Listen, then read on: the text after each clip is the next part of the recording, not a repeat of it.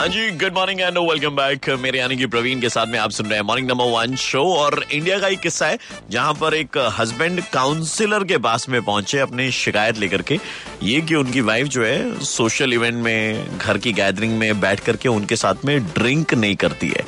जिस काउंसलर के पास में गए थे काउंसलिंग के लिए जी हाँ उनको हमने कॉल लगाया शैल अवस्थी जी। आपका बहुत बहुत स्वागत है कैसी हैं आप? मैं अच्छी हूँ। सबसे पहले आपको सुप्रभात और अगर आपके उधर में बारिश नहीं हो रही तो बता दीजिए कलकत्ते में हो रही है थोड़ी भेज देंगे आपके उधर में। बिल्कुल हमारे यहाँ भी बारिश हो रही है। आए हाय क्या बात पकौड़े बने या नहीं बने फिर? बिल्कुल बने हैं आषाढ़ी अमावस है। मैं बोल रहा हूँ मैम आपके पास में एक बड़ा अनोखा किस्सा आया जहाँ पर एक हस्बैंड एक कंप्लेन लेकर के आए थे कि उनकी वाइफ जो है सोशल इवेंट में ड्रिंक नहीं करती है उनके साथ में। इस कपल की शादी को कितने साल हो गए? इस कपल की शादी को ग्यारह साल हो गए हैं। ग्यारह साल के बाद में ऐसी कंप्लेन लेकर के आ रही है? शर्म नहीं आ रही इनको? ये सब तो बहुत पहले मालूम चल जाना चाहिए था। कई बार ऐसा होता है ना कि धीरे धीरे लोग सोचते हैं कि हमारे घर के माहौल में एडजस्ट हो जाएगा सामने वाला लेकिन वो हो नहीं पाया। जब इस तरीके की आपके सामने एक मुश्किल लेकर के कोई आए तो आपने क्या सोल्यूशन निकाल करके दिया? क्या काउंसिलिंग करी आपने उनकी? वाइफ को जब अलग से बुलाकर पूछा तब उन्होंने ये प्रॉब्लम बताई कि ये इस तरह की बातें कहती है। घर के बाकी लोग मेरे ऊपर फोर्स करते हैं दबाव डालते हैं कि तुम क्यों नहीं लेती हो? तो उनको फिर यही समझाना पड़ता है कि भाई जिसकी जैसी ज़िंदगी है, जिसकी जैसी सोच है और सोच के हिसाब से जीने दिया जाए।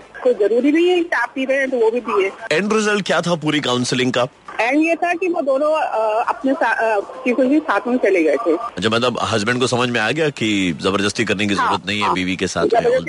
भाई सीधी सी बात है ना जब हस्बैंड पीते हैं तो वाइफ अगर कंप्लेन करती है तो कहीं ना कहीं वाइफ को समझाया जाता है कि भाई धीरे धीरे करके इनकी आदत छुड़ाने की कोशिश करें। लेकिन यहाँ तो मामला ही पूरा उल्टा था।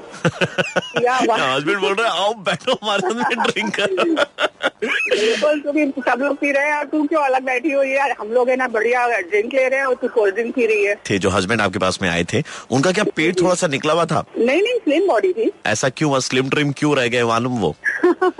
क्योंकि वो घर में बैठ करके सारा काम करते थे। जो लोग छिपा करके करते हैं बाहर में दोस्तों के साथ में ये सारे काम करते हैं चकना वकना खा लेते हैं और घर जाकर के बीवी के डर से उनको खाना भी खाना पड़ता है तो पेट निकल जाता है। बिल्कुल बिल्कुल बिल्कुल डबल हो जाता है।